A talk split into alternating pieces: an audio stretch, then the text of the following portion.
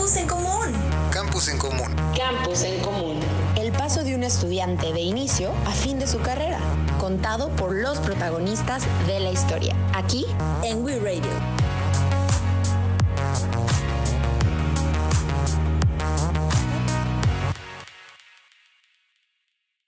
Hola, bienvenidos a Campus en Común.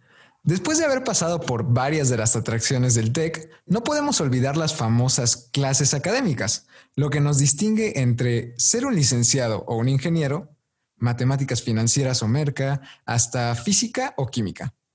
Habrá clases caóticas, un lunes a las 7 de la mañana o en últimos semestres, un viernes a las 7 pm a 10 pm. Pero de igual manera, independientemente de si tu título aparecerá un acrónimo diferente, todos como alumnos debemos entender algunos conceptos como nuevos o viejos borregos del TEC Campus Querétaro. Lo primero que deben de saber es que para quienes escuchen este podcast grabado en 2020, en el 2019 se hizo un cambio entre la modalidad de estudio. Así que hay algunos conceptos que son diferentes, pero no se preocupen, porque trataremos de abarcar la mayor cantidad en el menor tiempo posible. Cuando entras al TEC, comienzas por un tronco común. Esto se puede ver como un comodín en dado caso que tengas conflictos existenciales y decidas cambiar tu carrera, no tengas que comenzar desde cero. Es decir, llevarás materias que cualquier universitario debe llevar, como ciencias básicas o formas de expresarte de forma profesional. Y justamente los exámenes finales de estas materias, o de la mayoría de ellas, se llevaban a cabo en el famoso matadero. Este nombre se creó por un conjunto de elementos que culminan en este espectacular nombre. En la época prepandemia, todos los exámenes eran evaluados al mismo tiempo. Es decir, había aproximadamente 200 personas en un solo lugar a las 7 de la mañana, con frío, desvelados de haber estudiado tanto, tratando de no confundir tu café en una mano con tu estuche en la otra, todo el estrés que se respira en el aire, tan denso que es tangible, y te ayuda a que salgas muerto de cansancio con un dolor de cabeza, pero si eres afortunado, puedes ir a dormir. Aunque si no lo eres, tienes que ir a estudiar para tu siguiente examen en el matadero a las 7 de la mañana. Durante tu carrera estarás acompañado de diferentes personalidades del TEC. Conocerás a tu mentor de éxito estudiantil, quien te guiará en la toma de decisiones para que puedas vivir la experiencia TEC al máximo. Tu asesor académico, que te ayudará con todo lo relacionado a materias y a tu carrera profesional. Finalmente, el peer mentor de tu comunidad, quien tomará el papel de tu hermano mayor, te dará consejos sobre la vida estudiantil y resolverá tus dudas existenciales. No olvides al final del semestre contestar la famosísima ECOAS, evaluación mensual que se hace a tus profesores y es muy importante que la llenes para que puedan obtener una buena retroalimentación. Estos roles y esta encuesta están presentes en el modelo TEC 20 y en el nuevo modelo TEC 21 donde existen tres etapas clave que te acompañarán a lo largo de toda tu carrera. La primera es la etapa de exploración, que son tus primeros dos o tres semestres de educación general o tronco común, como había dicho Majo, donde ves fundamentos específicos de tu área de ingreso. Como segunda etapa está el enfoque. A partir de cuarto semestre estarás cursando solo en tu avenida, es decir, llevarás materias básicas de tu carrera. Contarás con los elementos para decidir entre profundizar o diversificar y armar tu plan de especialización en consecuencia. Debes llevar 18 créditos mínimo. Y la tercera etapa, que es la especialización, donde podrás elegir una concentración, una modalidad, una estancia, mm, por mencionar algunas de tus opciones. Pero, por eso, en esta etapa, el número de materias dependerá del semestre que estés llevando. Y aquí en Campus en Común te tenemos un tip que salvará tu vida. Para revisar todo tu plan de estudios, lo que te espera en los siguientes años, saber cuál será tu campo laboral y demás, puedes revisar en Internet el SAMP de tu carrera. Solo tienes que entrar a tu navegador favorito y escribir SAMP, SAMP, seguido de TEC21 y las siglas de tu carrera. Por ejemplo, SAMP TEC21 IRS. Definitivamente no te podrás perder la experiencia académica, porque una de las principales cosas que vinimos a hacer a la universidad es estudiar. Y hoy es un día increíble y el equipo de Campus en Común invitó a uno de los profesores más reconocidos en Campus Querétaro. Él es Jan Rehak, que inició como profesor investigador, visitante y ahora está en el área de emprendimiento. No les voy a contar más para que él nos cuente todo a detalle, pero básicamente es un héroe sin capa. Bienvenido. Hola, muchísimas gracias a todos por la invitación. Es un enorme gusto estar aquí con ustedes y pues compartir con ustedes un poquito de la experiencia. Muchas gracias por el tiempo y la verdad es que sabemos que ahora te encuentras un poco lejos y para ello queremos preguntarte un poquito que nos cuentes un poco más en qué departamento, a qué departamento perteneces y cuál es la estructura que siguen los departamentos académicos. Ah, muchísimas gracias. Ah, pues yo en ese momento me encuentro como perteneciendo a la Escuela de Negocios y dentro de la Escuela de Negocios al departamento académico de emprendimiento. Y así es con, con todas las escuelas. Las escuelas tienen sus respectivos departamentos y al momento los departamentos funcionan de manera regional, entonces la dirección de cada departamento es de manera regional y así pues estamos, ah, por ejemplo, en el, ahorita en la, en la región centro-sur con muchos colegas de departamentos de emprendimiento en diferentes campus y, y así el equipo se hace más fuerte y podemos compartir con, pues, conocimiento, mejores prácticas y aprendizajes entre diferentes campus dentro de ese mismo departamento. Totalmente, es una gran red de apoyo. Y también te iba a decir, ¿cuánto tiempo llevas o cuándo fue la primera vez que escuchaste del TEC y cuándo empezaste a trabajar en el TEC?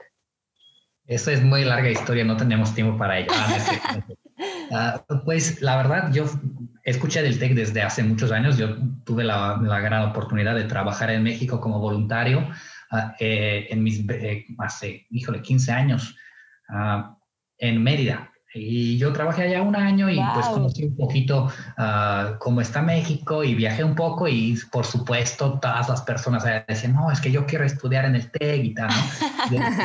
el TEC de Monterrey debe de ser una institución fenomenal. Pero hasta muchos años después, cuando yo ya uh, terminé mi carrera, hice mi doctorado en Europa, okay. tuve la oportunidad de venir a un evento internacional que se llama Global Entrepreneurship Monitor al, al, congreso que se llevó a cabo en Monterrey, precisamente en el campus del TEC en Monterrey. Y yo llegué allá como un, un, investigador europeo sin más que hacer un poco de networking y conocer la gente. y, y, allá, eso fue 2015.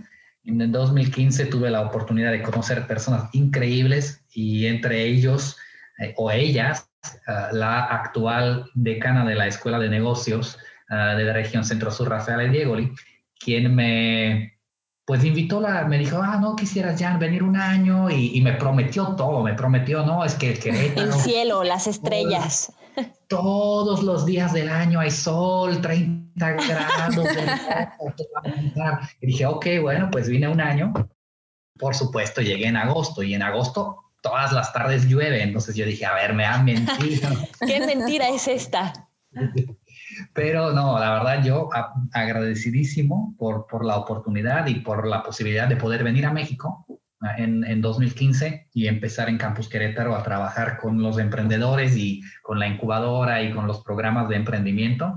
Y pues después del primer año me dijeron, un año más, un añito más. y ya, pues así vamos cinco años. Entonces yo estoy muy feliz y agradecido. Ay, qué padre, muy bien.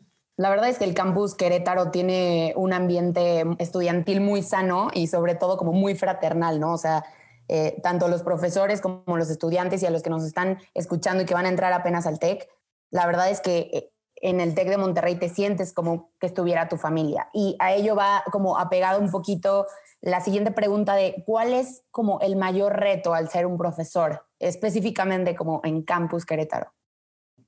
Muy bien, pues aquí entre los profesores es, importante decir que Campus Querétaro lo llamamos el Disneyland de los campus del TEC, ¿no?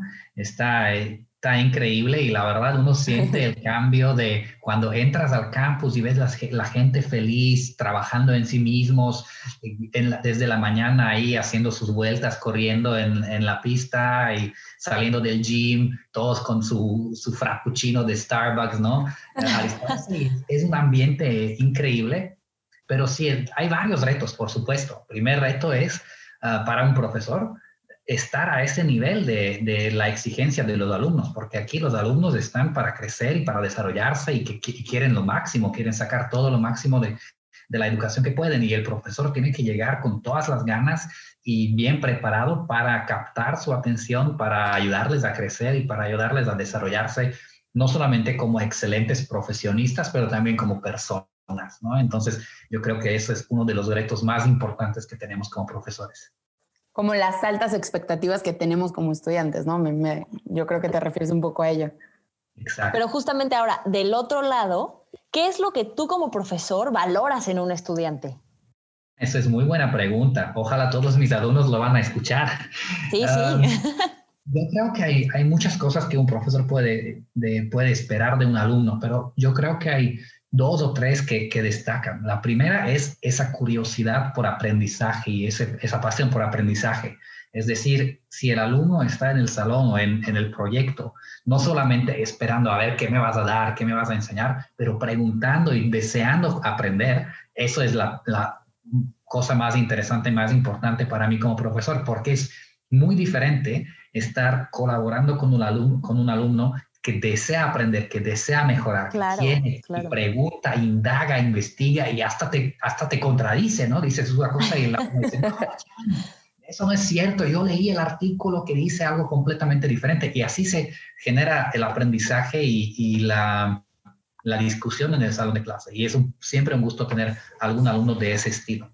¿no? Entonces, curiosidad por un, lado.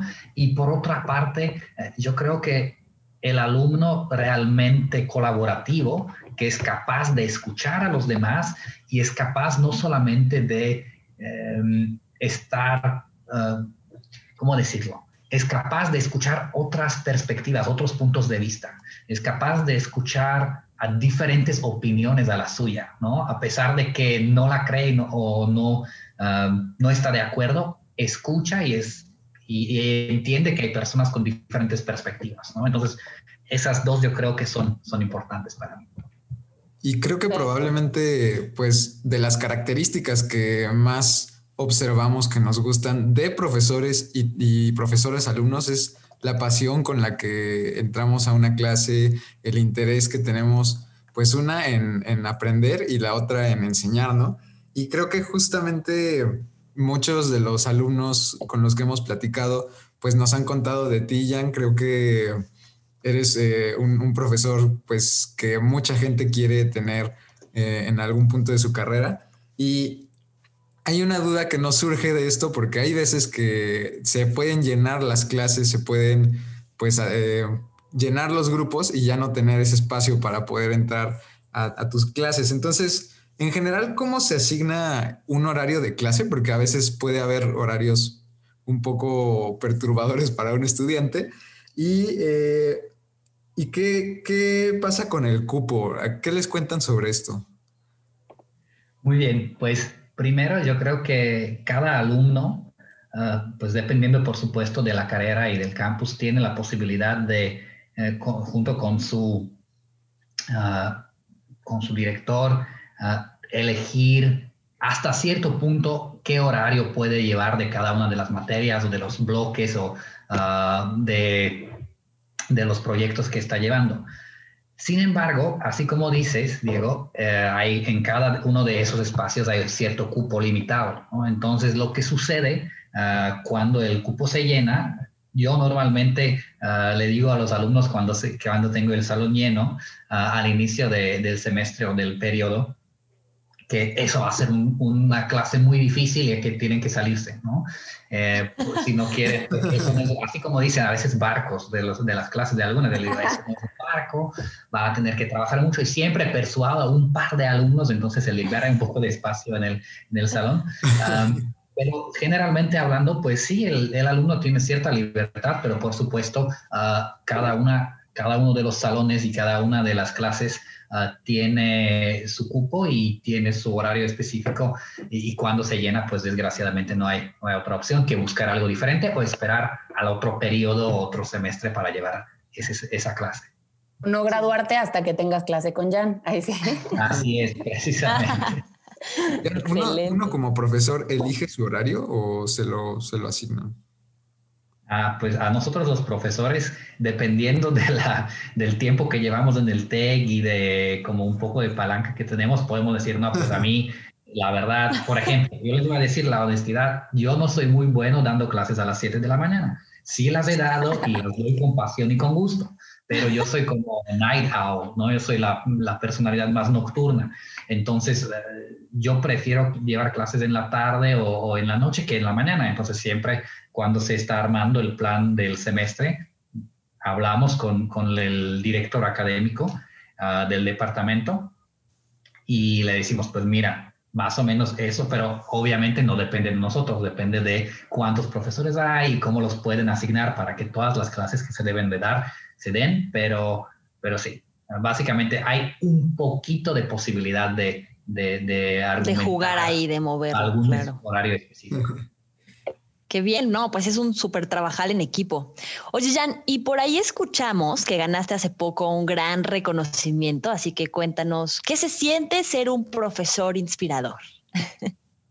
Ah, sí, se siente un orgullo enorme por el equipo en el que trabajo, porque así como parece que a una persona la seleccionan de, a nivel nacional, pues no es, no es eso, ¿no? Es realmente un, un trabajo enorme en el equipo con mis colegas tanto de academia como del Instituto de Emprendimiento que hemos llevado a cabo un sinfín de proyectos difíciles y hemos podido apoyar a muchos emprendedores a salir adelante y a muchos alumnos que quisieran emprender a salir adelante y, y es un enorme gusto y un orgullo por ese trabajo en equipo. Y eh, yo tuve ese año la, la suerte de, de, haber liderado algunos de los proyectos destacados, entonces uh, pude obtener ese, ese premio, pero la, la, verdad el premio es para cada uno de los uh, de mis colegas del, del, equipo, de tanto del departamento académico como de la biblioteca, del, uh, del Centro de Desarrollo de Profesores, como del Instituto de Emprendimiento y la incubadora.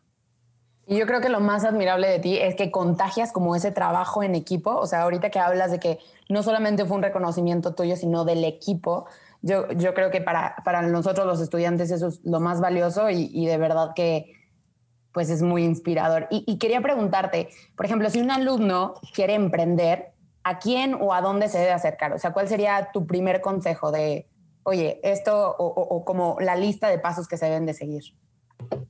Esa es una muy buena pregunta, um, porque ya saben, seguramente ustedes cuando escuchan del TEC piensan, ah, el emprendimiento y emprender y la pasión, pero una vez el alumno entra y está como llevando sus clases y no se sabe, ¿no? Entonces, eh, hay varias opciones, ¿no? Hay varias opciones para los alumnos que pueden hacer. Primera es la parte académica, entonces llevar clases de emprendimiento o llevar proyectos empresariales dentro de su currículum, que todas las carreras de cierta manera las tienen integradas.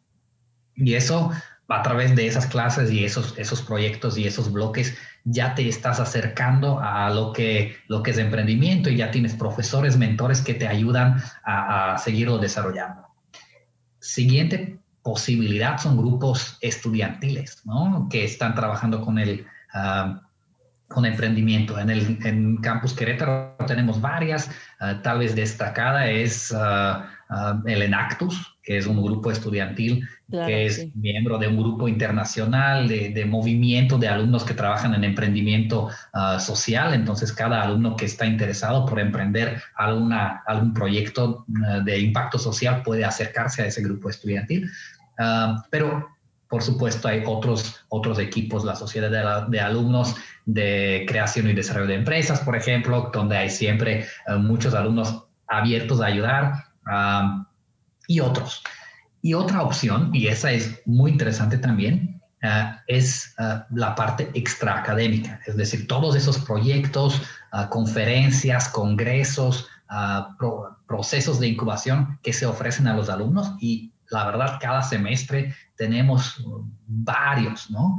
El, y varios, varias competencias en las que puedes participar como alumno.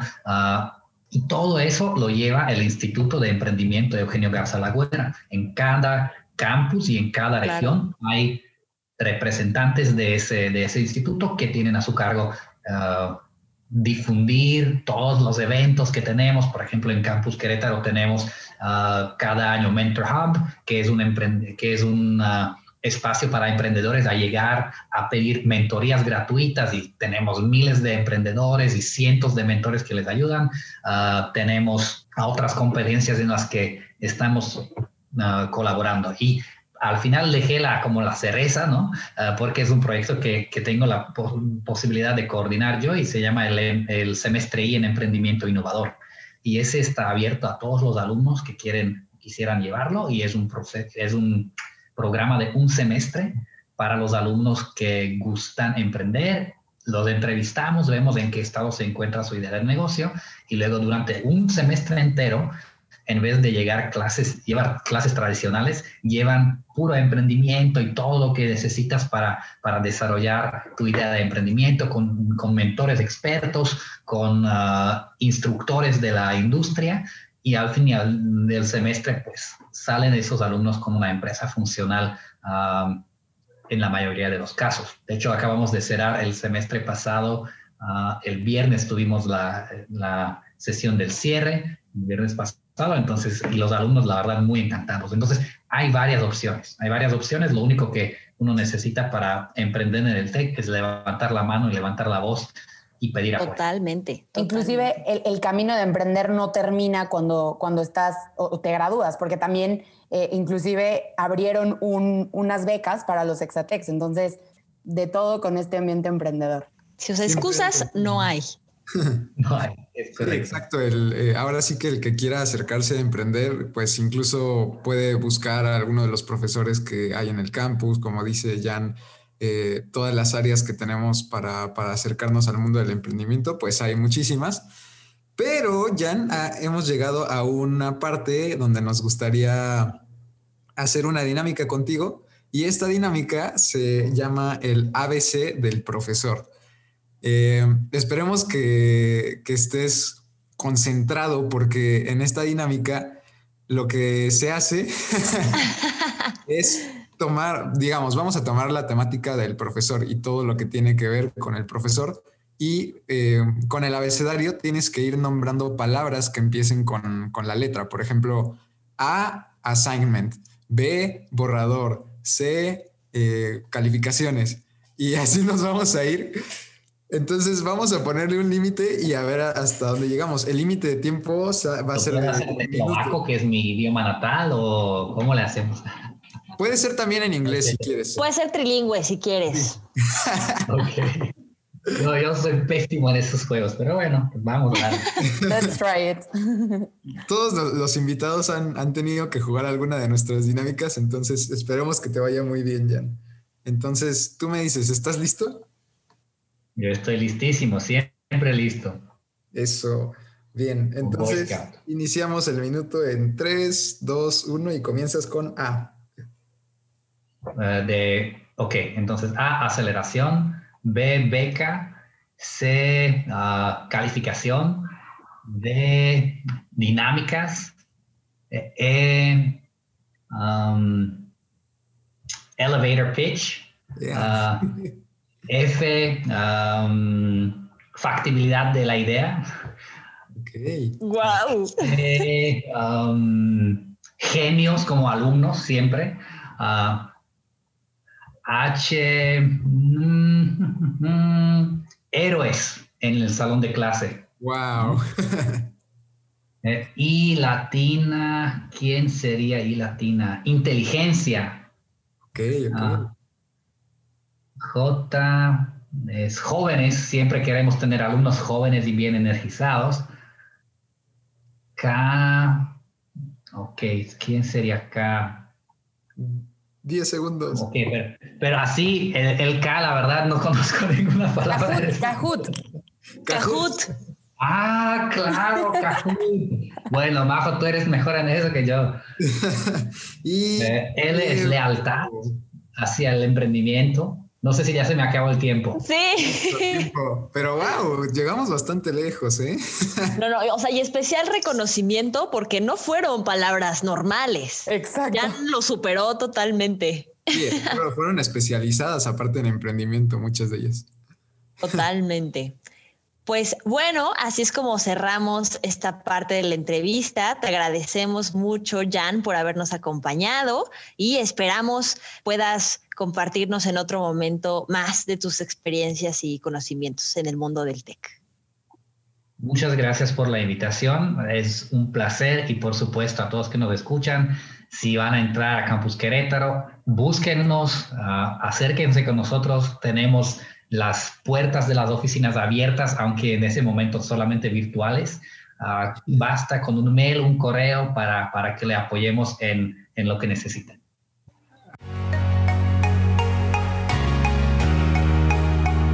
Gracias por escucharnos. Esto fue Campus en Común, solo aquí por We Radio